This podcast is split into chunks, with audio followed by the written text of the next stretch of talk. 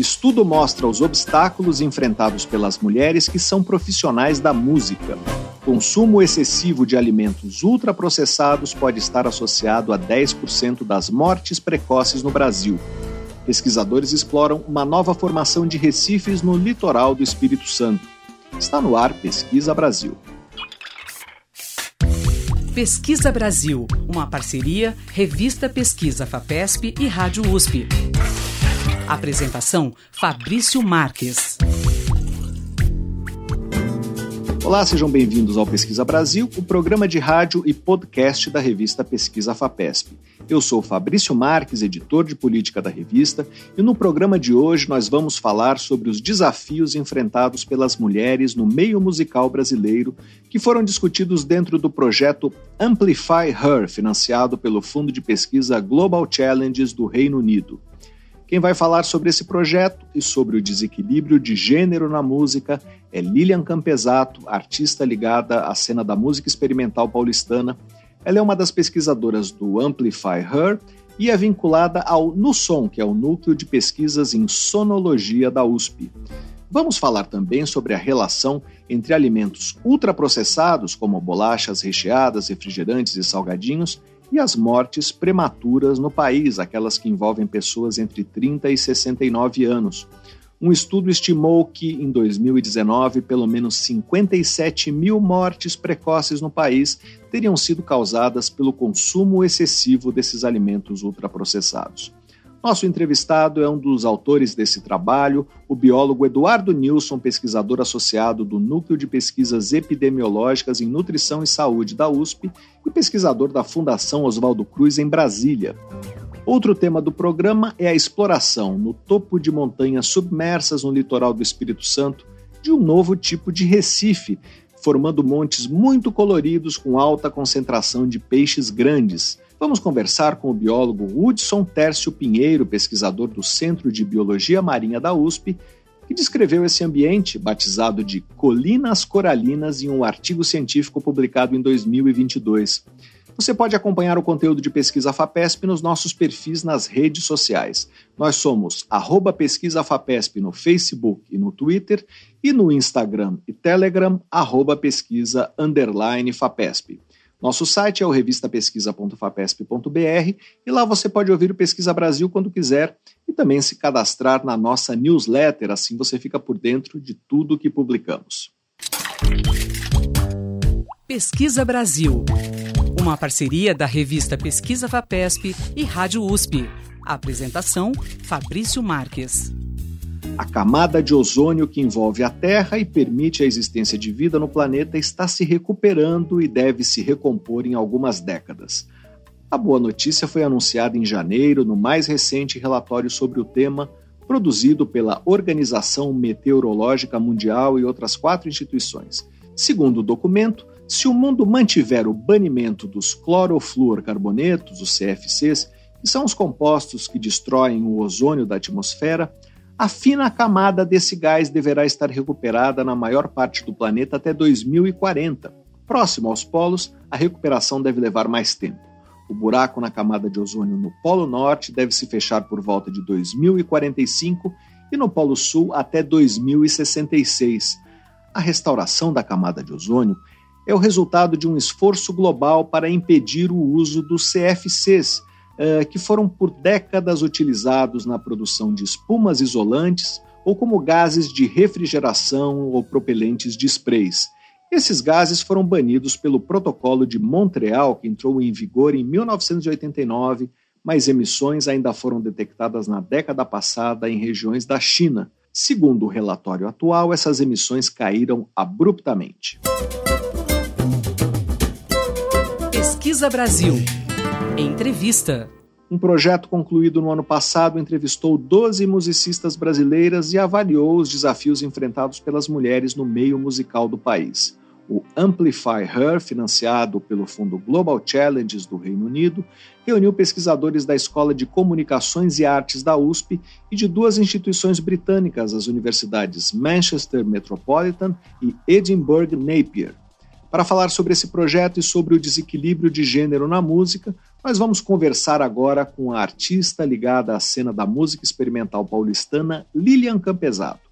Ela é uma das pesquisadoras do Amplify Her e é pesquisadora colaboradora junto ao NUSON, que é o Núcleo de Pesquisas em Sonologia da USP. Ela também é uma das fundadoras da Sonora Músicas e Feminismos, uma rede feminista que tem promovido ações de valorização e ampliação da participação das mulheres na música e nas artes.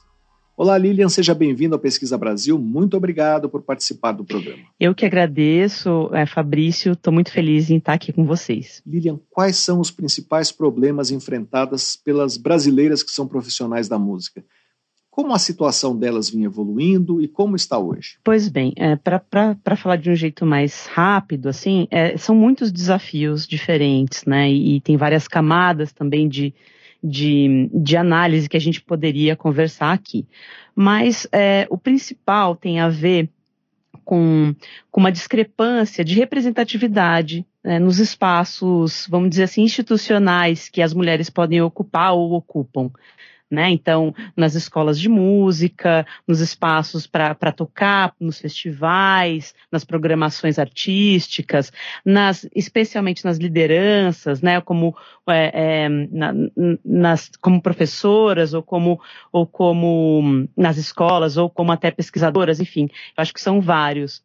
Uh, e, e, eu acho que tem evoluído de um jeito, é, talvez, é, é mais lento do que a gente gostaria, mas é, tem, tem feito bastante diferença. Desde 2015, que é quando eu, eu particularmente estou envolvida né, com essa discussão, desde o início ali da rede sonora, enfim, é, é, tem muita coisa tem acontecido e tem algumas pesquisadoras até que chamam de quarta onda do feminismo, que são vários eventos é, disseminados que ajudam a, a, a, pensar e a promover discussões sobre a participação é, e ampliação da participação das mulheres é, na sociedade, enfim, em vários espaços de poder, e não é diferente na música. Então tem muitas coisas acontecendo aí, é, aconteceram muito antes, mas desde então eu, eu vejo uma intensificação muito grande e essa discussão ela está na pauta pública, né?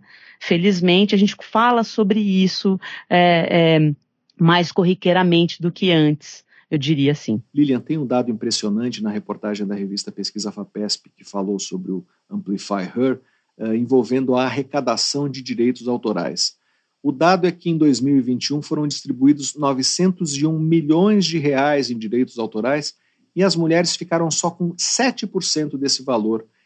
Qual é a origem dessa discrepância se nós conhecemos tantas mulheres que se dedicam à música. Pois é, Fabrício. É, é, além desse relatório do ECAD, a gente teve acesso a, outros, a outras pesquisas semelhantes é, e que são tão absurdas quanto, né?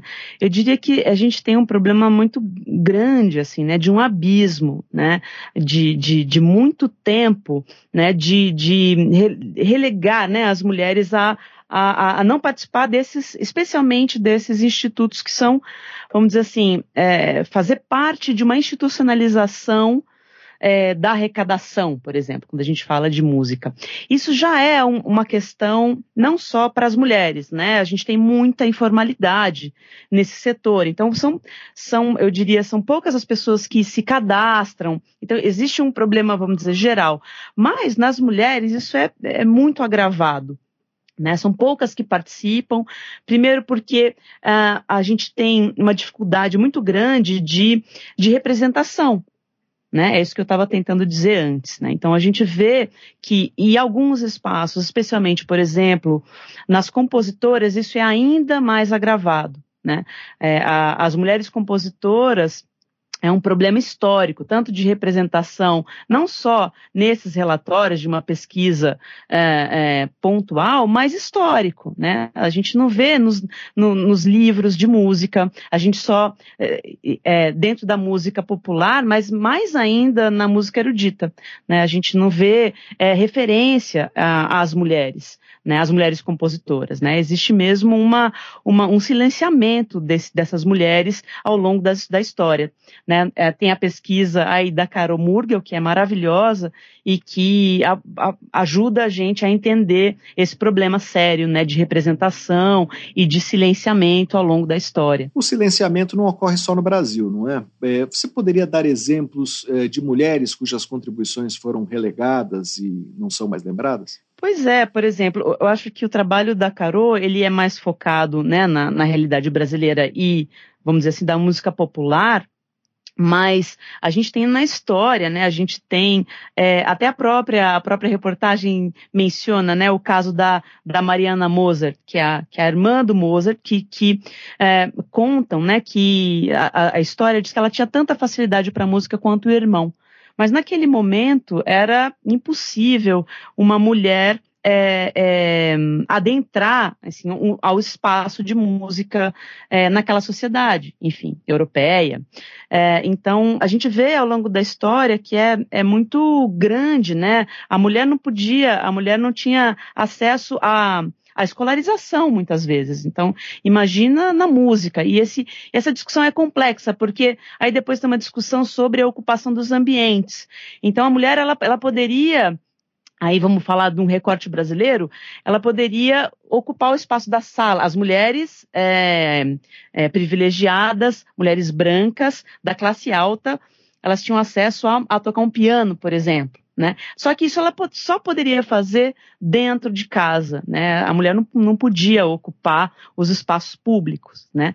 Uma das, da, das mulheres que é, é, felizmente quebraram esse, esse, protocolo foi a Chiquinha Gonzaga, enfim, que, que, que conseguiu e que quebrou um pouco essas bastante né, essas barreiras de, de ocupação é, e de dos espaços públicos é, re, responsáveis pela divulgação da música enfim é uma compositora maravilhosa é, uma mulher negra enfim uma coisa uma história aí para gente ter como exemplo. É, mas é, infelizmente não é não era a maioria né? Então você vê que a gente persiste ainda hoje essa pesquisa, o Amplifier, é uma pesquisa que ela é pequena, enfim, em termos de, de, de, recorte, mas ela mostra muitas coisas, né? Muitas coisas que, que ainda acontecem na sociedade é, musical brasileira e que reflete, enfim, também uma escala mais global. Não temos mais essas restrições da época da Chiquinha Gonzaga, pelo menos não explícitas dessa forma.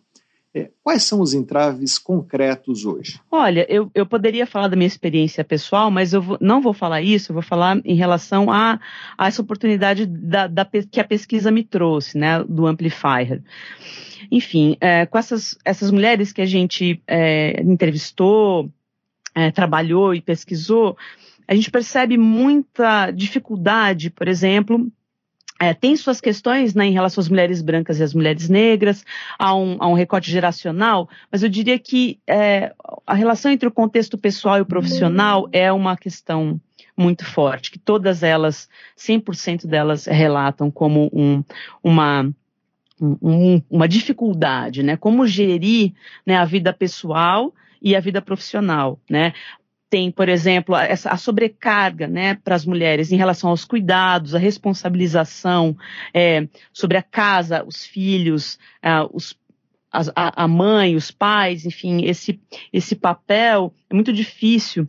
Né, pra gente, a gente percebe hoje ainda, uma, e não só na música, mas na pesquisa em música também, né, eu vejo, enfim, muitos colegas homens que têm uma, uma facilidade muito grande, depois que se tornam pais, essa, essa dificuldade ela não se coloca quanto se coloca em relação às mulheres. Né? As mulheres elas não voltam é, para suas atividades tão rapidamente. E se voltam, né?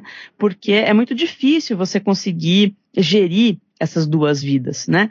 E, e, a mulher que toca, por exemplo, à noite, a gente tem um caso que, que, é, que ficou emblemático aqui no nosso estudo, de, de, uma, de uma das participantes ter sido convidada para tocar num espaço super é, bem conceituado, é, de prestígio em Nova York, e ela não ir porque não tinha uma parceria em casa para poder deixar o filho, enfim, né?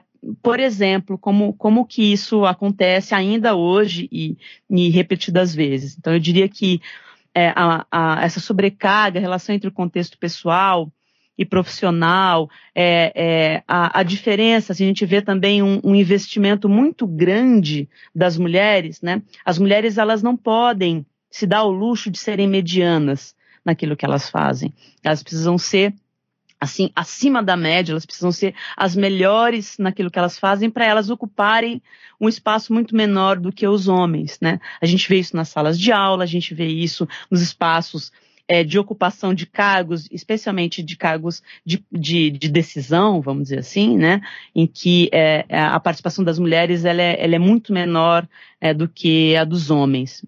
E, e, e assim poderia continuar é, falando sobre muitos outros problemas né, de, de, dificuldade que a gente enfrenta hoje. Nós estamos conversando com Lilian Campesato, pesquisadora, colaboradora junto ao NUSON, que é o Núcleo de Pesquisas em Sonologia da USP. Lilian, o panorama que você traça na música coincide com as dificuldades enfrentadas pelas mulheres em outras áreas.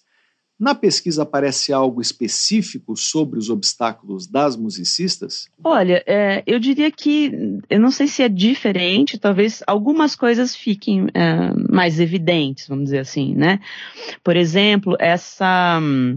É, essa, pecha, né, que, que por, durante muito tempo se coloca sobre a mulher, que é, olha, para para ela ser considerada, ela é, ela é comparada a um homem. Então, a, a gente ouve, você, você conversa assim com, é, é, quase unânime, assim, das mulheres na música relatarem que um, um elogio frequente é dizer, nossa, você toca como um homem. Ou seu som é de homem, se referindo a, a dizer, olha, você toca, você toca muito bem, você toca como um homem. Enfim, então é, é uma, vamos dizer assim, é algo muito frequente, muito comum é, nesse universo da música, né? É, é, a gente vê também uma dificuldade grande em relação a essa gestão, porque é uma profissão que em alguns segmentos você precisa se ausentar, enfim, da sua casa a, a, durante as noites ou quando vai fazer turnês, né? Então elas relatam assim que é uma vida lutando para gerir trabalho, filhos, é, manter porque às vezes, muitas vezes não é uma profissão é, que, que tenha um, um ganho regular, sabe? Então é muito difícil. Como é que nessa é, é, mobilidade né, de, de, de, de ganho porque você ganha por, por cachês, né, vamos dizer assim, como é que você, se você não toca, como é que você, você ganha e mantém a sua vida? Então, muitas mulheres, elas, elas acabam deixando de, de, de ocupar espaços, vamos dizer assim, de alta performance, é, que poderiam ocupar se elas quisessem, porque elas precisam ir para outros segmentos, por exemplo, elas vão é, trabalhar dando aulas ou na própria casa, para poder conciliar é, contexto pessoal e profissional. Então isso é algo muito frequente, assim, é, dentro desse universo, eu diria assim, mais exacerbado é, da música. E o que ajudaria a mudar esse panorama? Como ampliar essa representação feminina ou torná-la mais evidente? Olha, acho que são vários. A gente tanto é, é, na, na, nossa pesquisa né, individual, enfim, mas na, na, pesquisa que a gente fez e nas entrevistas, elas, elas mesmo é, falam ou apontam um pouco o que deveria ser feito. Enfim, tem uma, uma relação muito grande com o ativismo, né? A gente, a gente vê. A gente precisa, né, é, pensar em que muitas dessas mulheres, esse projeto, por exemplo, é, tinha uma das, dessas, dessa intenção, que era tornar essas mulheres ativas, não só nas suas próprias carreiras e vida, mas na promoção das mulheres na música no geral. Então, por exemplo, nesse esse, esse projeto, que é um recorte muito pequeno, enfim, mas é uma iniciativa como um exemplo, né, para te dar, a gente além de, de, de, mapear os problemas, a gente pensou, bom, vamos, vamos criar um material que é para que elas possam divulgar os seus próprios trabalhos e que esse material possa ser usado em ambientes de divulgação, por exemplo, nas escolas, é, no, nos, é, nos espaços acadêmicos, nos espaços artísticos, quando você vai dar uma aula e apresentar é, porque a gente vê muito frequente, né? As pessoas, ah, mas eu não, tenho, ou, ou, ou, eu ouço, escuto muito, né? Ah, mas as mulheres, elas não entram na faculdade de música. Não, peraí, né? Não é que elas não entram, tem toda um, uma dificuldade histórica e elas vão é, muito novas deixando e, e não chegam a esse lugar de um ensino superior de música por uma série de problemas. Mas, por exemplo, esse trabalho, ele, ele, ele a gente fez vídeos curtos, que são esses, esse, esses EPKs, dessas 12 mulheres, para que elas possam elas mesmas divulgarem os seus, seus projetos e que isso possa servir de material para esses para esses ambientes, né? Então, nas escolas, nesses é, é, gestores poderiam usar esse material na, em, em, vários ambientes de música na cidade de São Paulo ou em outros, outros lugares também. Então, esse é, é um, um, exemplo. Outros exemplos é a gente aumentar a, a, o investimento em pesquisa. Então, a gente ter é, investimento em pesquisa sobre esse, esse, tipo de mapeamento, né, que, que faz, vamos dizer assim, uma, uma proposta positiva, né, de, de, de, de que, que, que flerta o que está próximo do ativismo. Né? A gente precisa pensar que esse, essa pesquisa ela também é uma pesquisa política, né? não só uma pesquisa que, que se pretende levantar os dados, mas ela, ela, ela tem uma relação com a realidade, com uma transformação social, mesmo que, que inicial, mas a gente acredita que é muito, é, é muito importante. Não só trazer para essas mulheres, né? Porque a gente vê uma discrepância entre gerações, né? Uh, algumas mulheres mais velhas, por exemplo, elas têm mais dificuldade em, em se colocar como é, num papel ativo como em promoção das mulheres, né? Então, as mais jovens, isso é muito mais naturalizado. Então, a gente pensar um pouco nisso, né? É, eu acho que é algo importante que a gente pode fazer. Quais são os próximos passos do projeto? Vocês vão fazer um estudo comparativo com outros países, é isso? O que vem por aí? Bom, se a gente conseguir, enfim, é, é, transpor essas barreiras de financiamento, porque você pode imaginar, né, uma, são, são universidades britânicas e, e, e brasileiras, então a gente precisa avançar nisso, mas a, a ideia é fazer um comparativo uh, entre as, as, realidades, né? Tem, tem, particularidades brasileiras que são muito interessantes para até para ajudar a responder algumas dificuldades que, que, que, estão no Reino Unido e vice-versa. Lá eles têm uh, agora o próximo passo de um, de, um, de um projeto é verificar, por exemplo, essas, essas políticas públicas de, de inclusão de representatividade. Por exemplo, o Key Change, que é um manifesto que foi criado em 2018, em que é, é, tinha que ter paridade de ocupação nos festivais de jazz ou de música na Europa, no geral.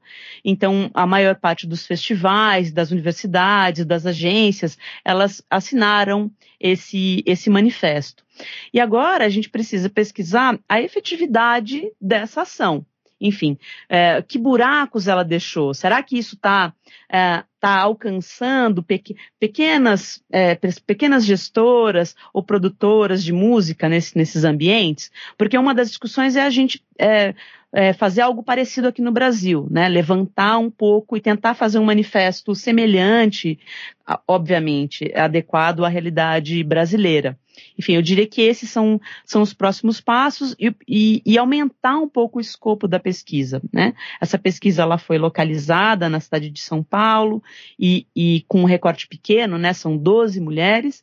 A ideia é que essas mulheres elas se tornem uma espécie de embaixadoras do projeto, que a gente consiga ir ampliando cada vez mais é, é, até para a gente ter maior representatividade de, de, de dados, né, para a gente avançar nas pesquisas e, e assim por diante. Nós conversamos com Lilian Campesato, artista ligada à cena da música experimental paulistana e uma das pesquisadoras do projeto Amplify Her. Para saber mais sobre os desafios enfrentados pelas mulheres no meio musical brasileiro, leia a reportagem de Ana Paula Orlandi na edição de fevereiro da revista Pesquisa FAPESP, ou então acesse revistapesquisa.fapesp.br. Lilian, muito obrigado pela sua entrevista. Eu que agradeço, Fabrício. Um abraço. Pesquisa Brasil, o programa de rádio da revista Pesquisa FAPESP. Pontas de projéteis criados há cerca de 16 mil anos foram encontradas na região de Cooper's Ferry, ao longo do rio Salmon, nos Estados Unidos. As peças podem representar a evidência mais antiga da primeira tecnologia de produção de ferramentas trazida para as Américas. Afiadas como lâminas, as 14 pontas foram identificadas em escavações arqueológicas realizadas de 2012 a 2018 pela equipe do arqueólogo Lauren Davis da Universidade Estadual do Oregon. Elas têm entre 1,2 e 5 centímetros de comprimento estavam ao lado de pedaços de carvão e ossos de animais com idade definida em quase 16 mil anos. Essa datação indica que essas pontas são cerca de 3 mil anos mais antigas do que as produzidas pela chamada cultura Clovis e achadas em toda a América do Norte, e 2.300 anos mais velhas do que outras descobertas feitas antes em Cooper's Ferry. Pesquisa Brasil. Entrevista. Um artigo publicado em novembro passado na revista American Journal of Preventive Medicine estima que em 2019 pelo menos 57 mil mortes prematuras no país teriam sido causadas pelo consumo excessivo de alimentos ultraprocessados. Os ultraprocessados são um conjunto de alimentos industrializados com altos teores de açúcar, gordura, sal ou compostos químicos. Como exemplos, nós temos as salsichas, os nuggets, as bolachas recheadas, refrigerantes, salgadinhos. Nós vamos conversar agora por Skype com o biólogo Eduardo Nilson, pesquisador associado do Núcleo de Pesquisas Epidemiológicas em Nutrição e Saúde da USP e pesquisador da Fundação Oswaldo Cruz em Brasília. Ele é o principal autor do trabalho que relacionou o alto consumo de alimentos ultraprocessados com a ocorrência de mortes entre pessoas de 30 a 69 anos no Brasil.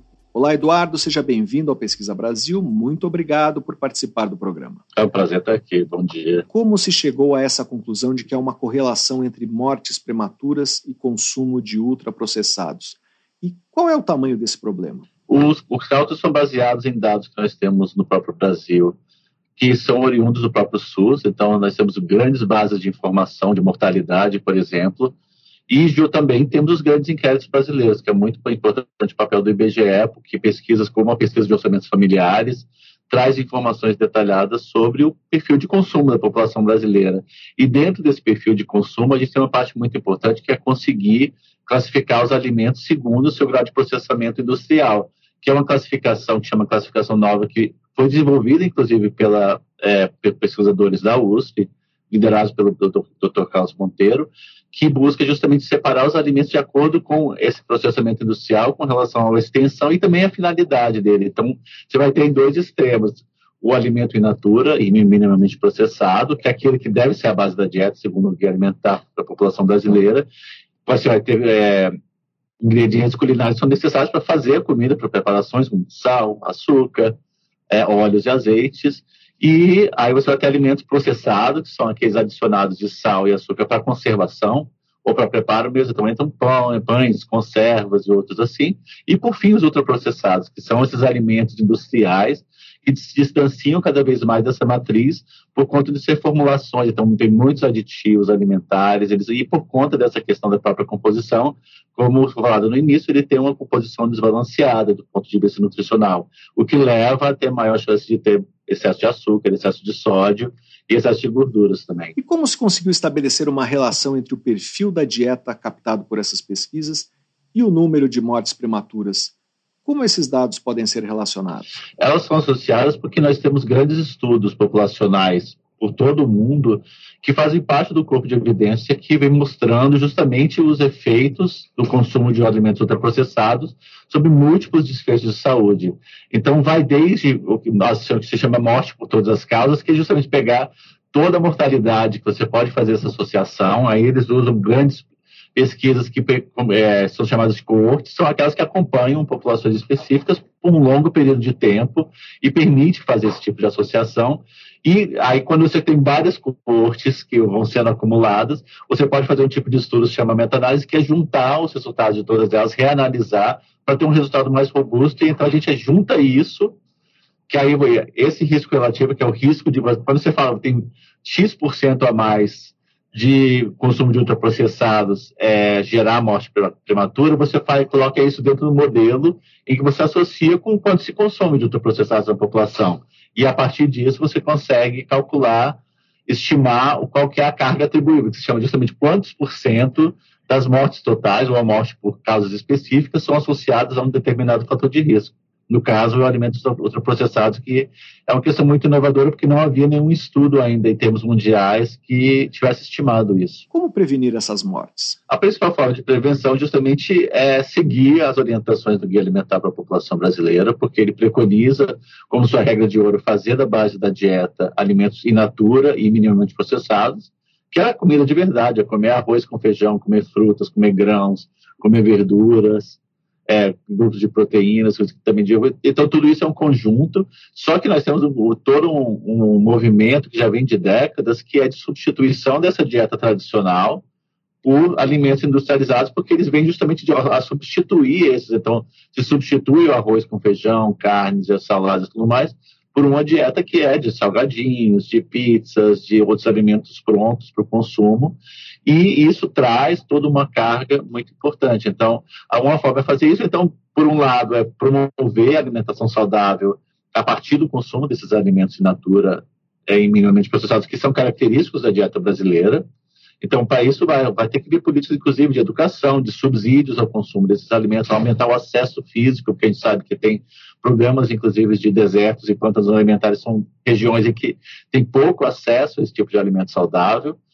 É, a questão do subsídio é porque o alimento in natura está se tornando mais caro em relação a ultraprocessados, e a tendência é muito particular, principalmente notada no Brasil, então é importante trabalhar nisso também. E, por outro lado, desincentivar o, consumo de ultraprocessados. E, para isso, também, novamente, a, a, educação é um componente, mas mais importante é ter um ambiente alimentar que promova as escolhas saudáveis. E, para isso, entra a rotulagem nutricional, entra a possível taxação de alimentos não saudáveis, ultraprocessados, por exemplo, já tem experiências internacionais como no México, por exemplo, de taxação de refrigerantes e outras bebidas adoçadas, somado à regulação de ambientes, por exemplo, cantinas escolares deviam ser protegidas de alimentos ultraprocessados, desses alimentos, só a oferta de alimentos saudáveis, porque é um ambiente que é promotor, educador para a questão da formação de hábitos. Então, é um conjunto todo de ações que vão trabalhar no nível individual e coletivo, mas para promover, resgatar a dieta tradicional, mas, por outro lado, e junto com isso, quer dizer, desincentivar o consumo de ultraprocessados, que já se sabe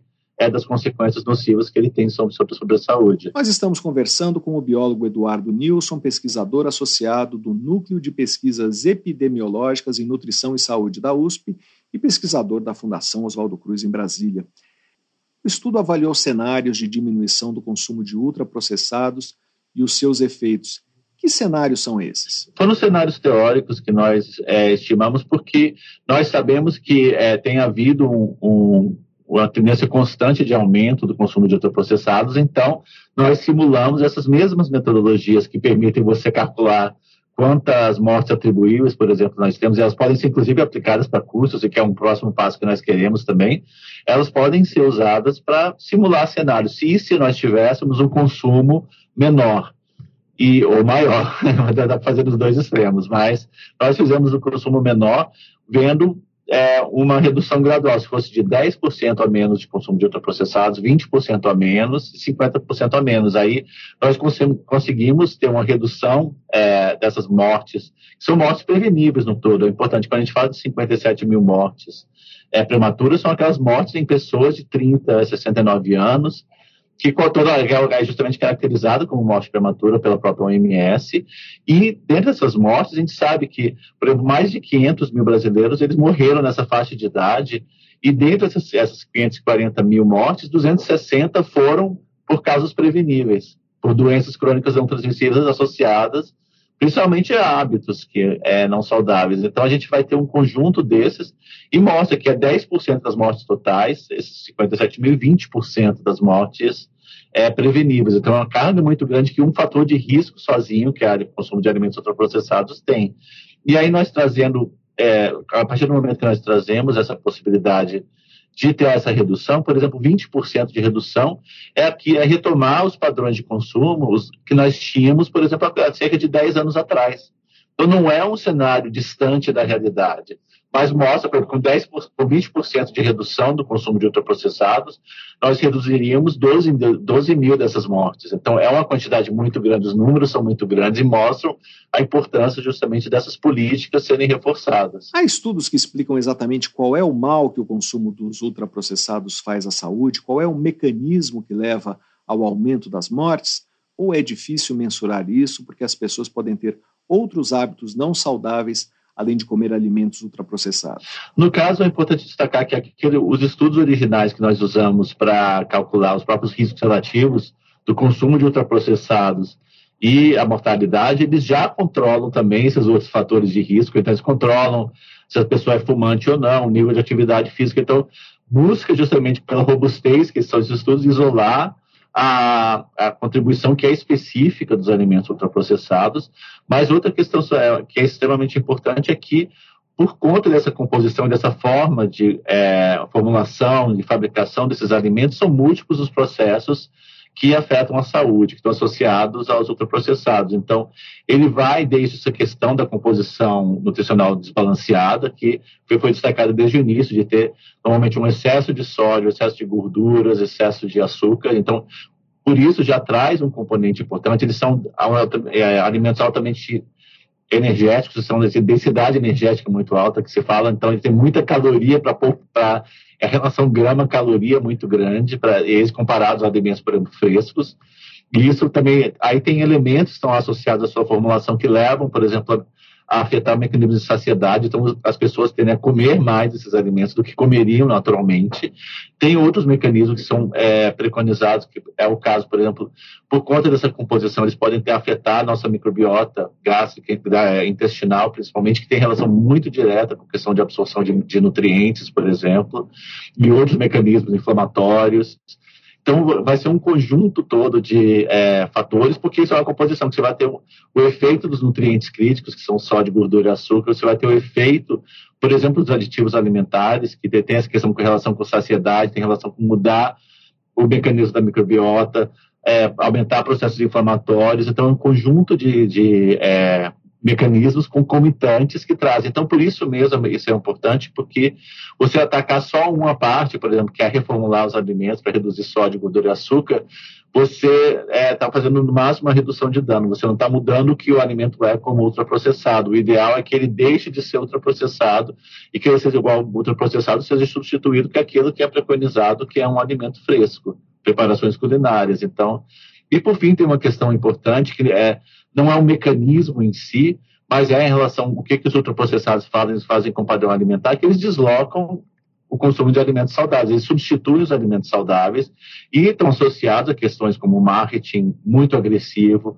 perda de questões como dar importância à comida, ter a questão de comer, é, comensalidade, comer em grupo, preparar as comidas em casa, então tudo isso desloca questões que aí mudam o padrão alimentar de uma forma muito mais ampla, inclusive. E, por fim, é importante destacar que a gente tem cada vez mais uma precocidade do consumo excessivo de ultraprocessados. Então, nós fizemos um, uma estimativa que é de 30 a 69 anos, mas nós temos gerações que estão expostas e consumindo mais ultraprocessados, desde muito novas, inclusive antes dos dois anos, que é uma recomendação do Guia Alimentar para menores de dois anos, é não ter consumo nenhum de ultraprocessado, e já existe um consumo na população brasileira e em outras também.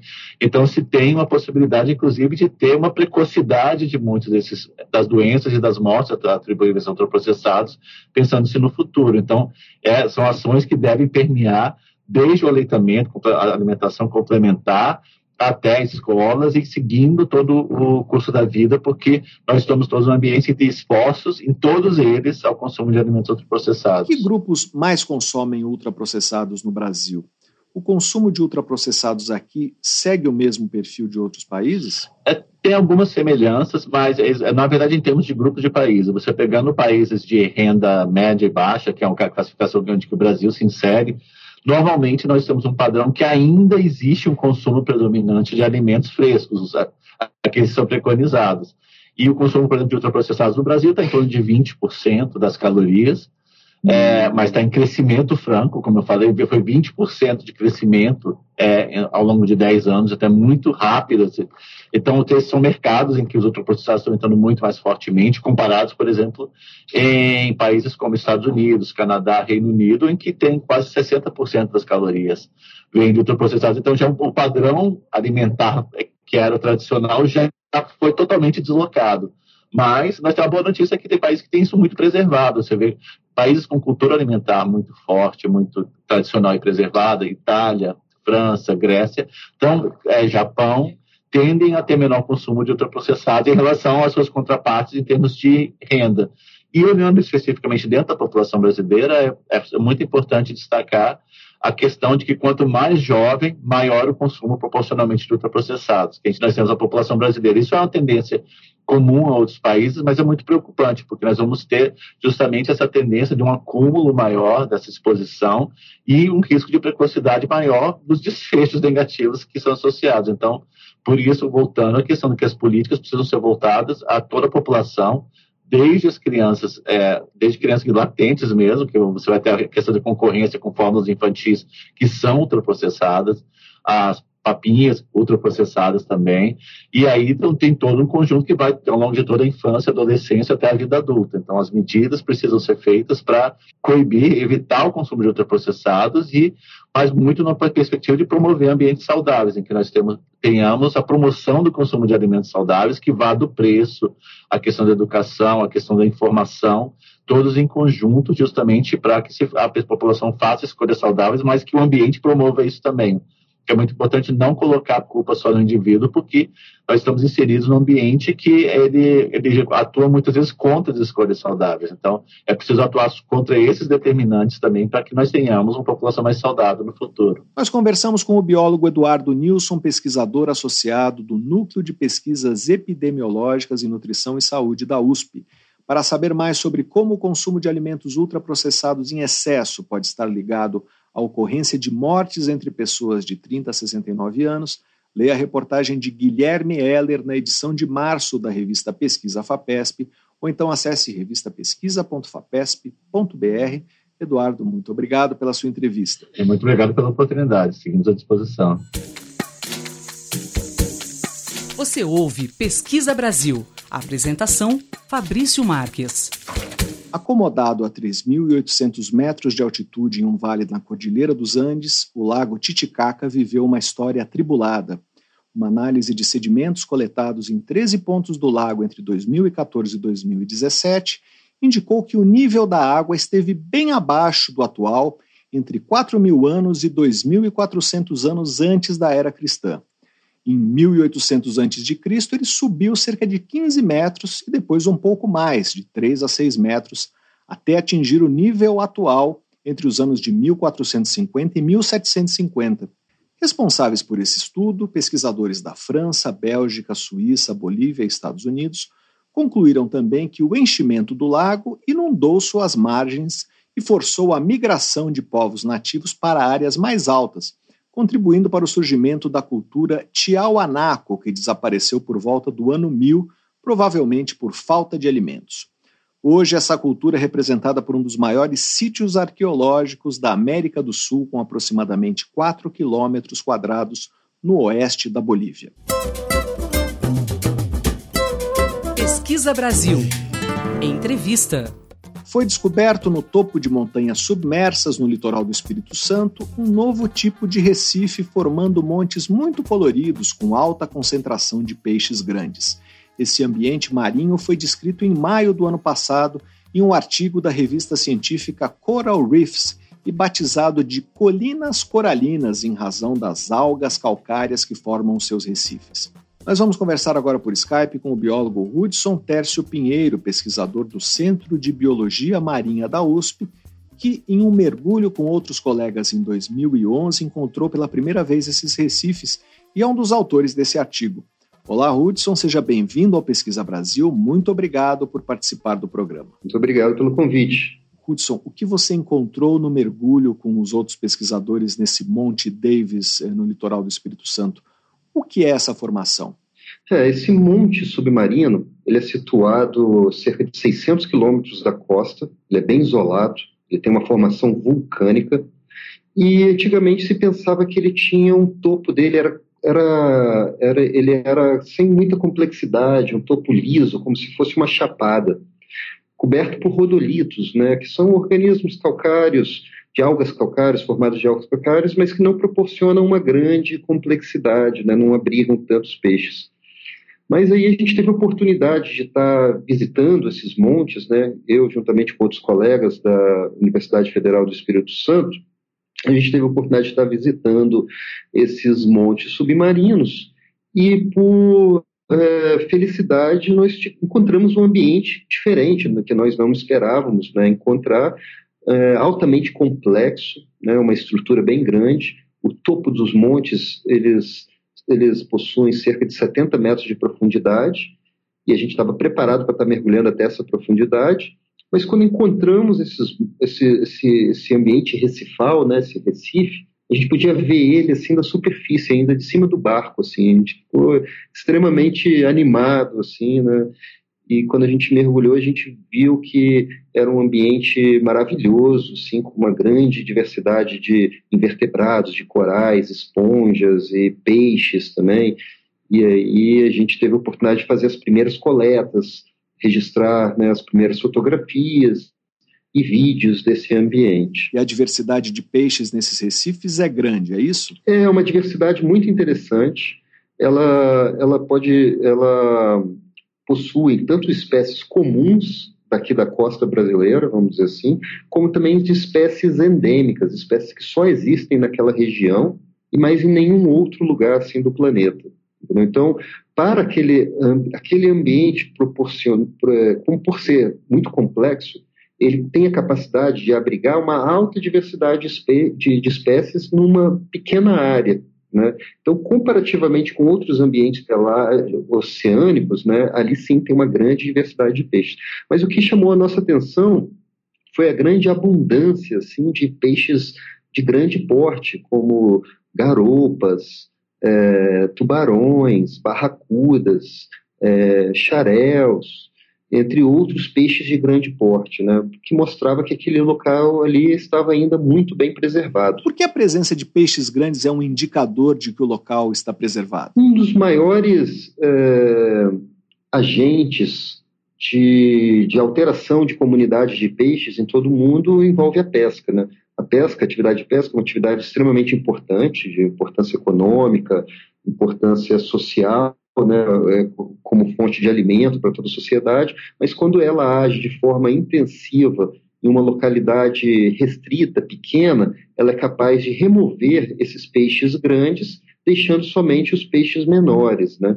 Então, quando a gente encontra uma localidade que possui ainda essa fauna de grande porte, de predadores, né, que são os primeiros que são retirados, é, é um indicativo de que o ambiente ainda está bem próximo um ambiente pristino. Um ambiente pristino é aquele que é um ambiente intocado, que nunca foi visitado muitas vezes ou nunca foi explorado.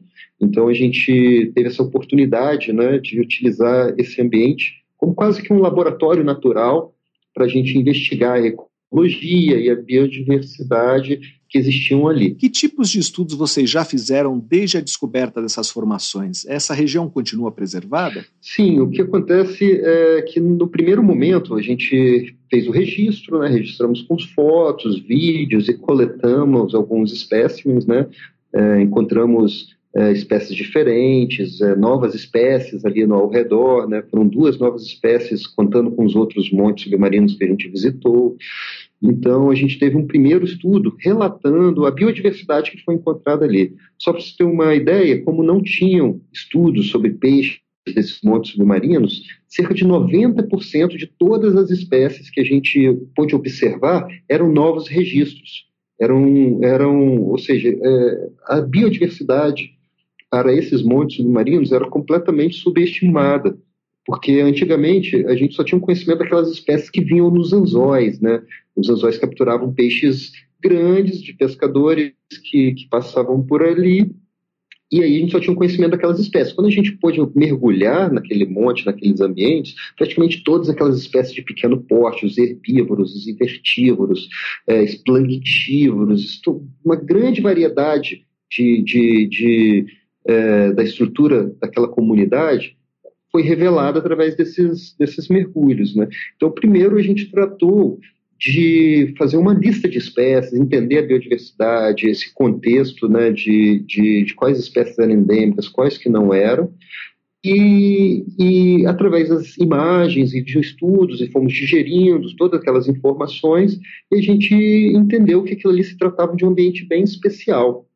E foi aí que, em 2018, com o apoio é, da Fundação Boticário, apoio de, da Academia de Ciências lá da Califórnia, outros grupos de, de a gente conseguiu contactar né, esses outros grupos de pesquisa e financiamento, a gente pôde é, é, organizar uma nova expedição científica que a gente visitou com equipamentos, é, com outros tipos de equipamentos que, que possibilitavam a gente ficar mais tempo dentro da água e um pouco mais profundo e tudo mais, e conseguimos coletar mais características desse ambiente. Né? Fizemos um trabalho mais ecológico para caracterizar a é, exatamente toda a, a a, a, fauna né, de peixes, a fauna bentônica, né, que são os, os, organismos que ficam ali associados ao substrato.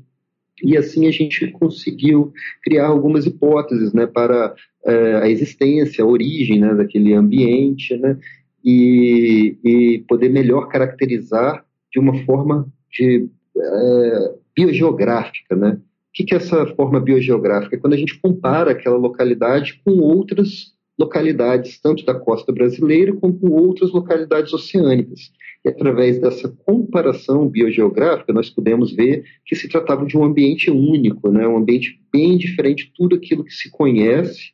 E aí tivemos a oportunidade de descrever esse ambiente, sugerir um nome para esse ambiente, e isso foi publicado mais recentemente né, nessa revista Coral Reefs. Nós estamos conversando com o biólogo Hudson Tércio Pinheiro, pesquisador do Centro de Biologia Marinha da USP.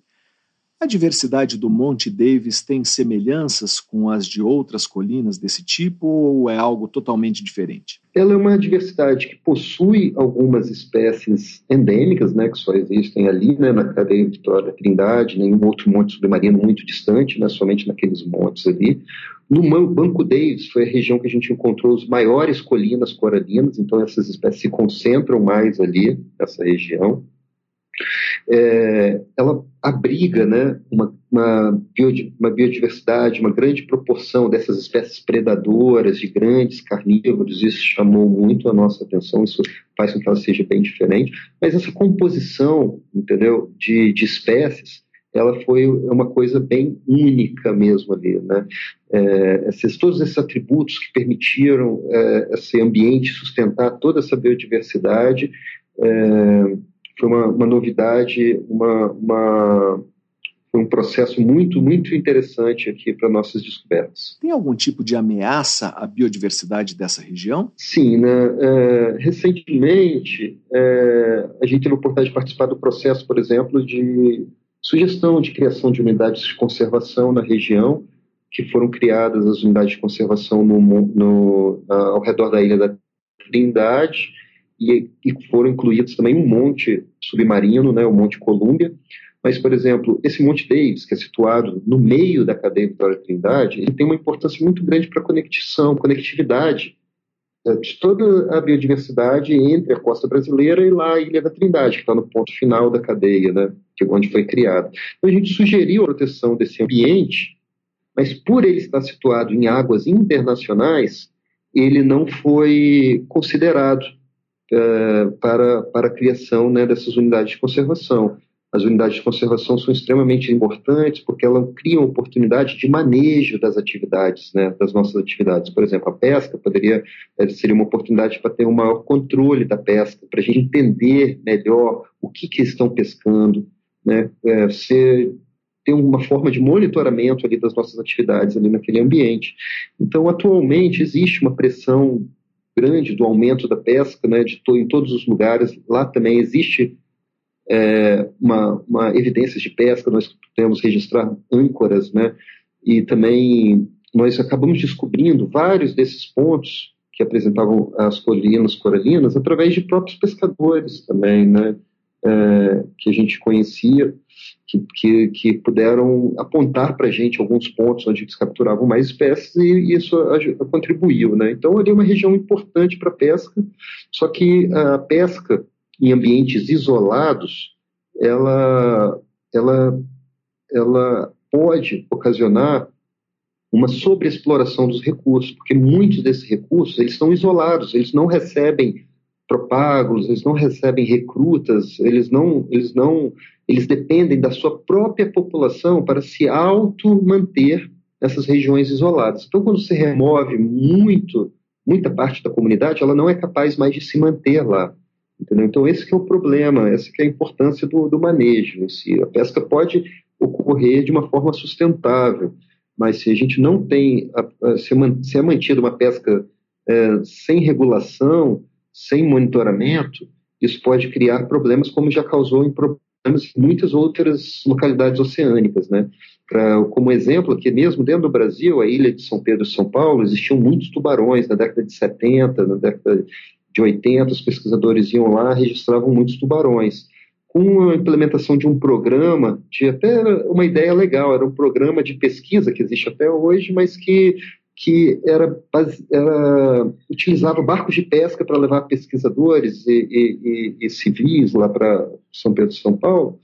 Aí o que aconteceu é que eles começaram a pescar ali no entorno. Como era um ponto muito de São Pedro e São Paulo, uma ilha brasileira que fica muito afastada da costa também, a pesca rapidamente acabou com esses grandes predadores lá, né? E até hoje, agora, após 30, 40 anos, eles estão começando a retornar devido às medidas mais recentes de proteção, né? Então, a pesca nesses locais é, oceânicos, elas podem, elas têm um potencial, né, de, de exaurir, né, de sobreexplorar os recursos muito rapidamente. E além da pesca, é, o Departamento de, de Minas e Energia do Brasil autorizou por alguns anos uma mineração dos rodolitos e das algas calcárias desse monte submarino. Foi um projeto que durou por dois anos, onde muitas toneladas foram removidas e não se sabe a dimensão desse impacto, né? Porque, como eu disse, é um local isolado, existem muitas espécies endêmicas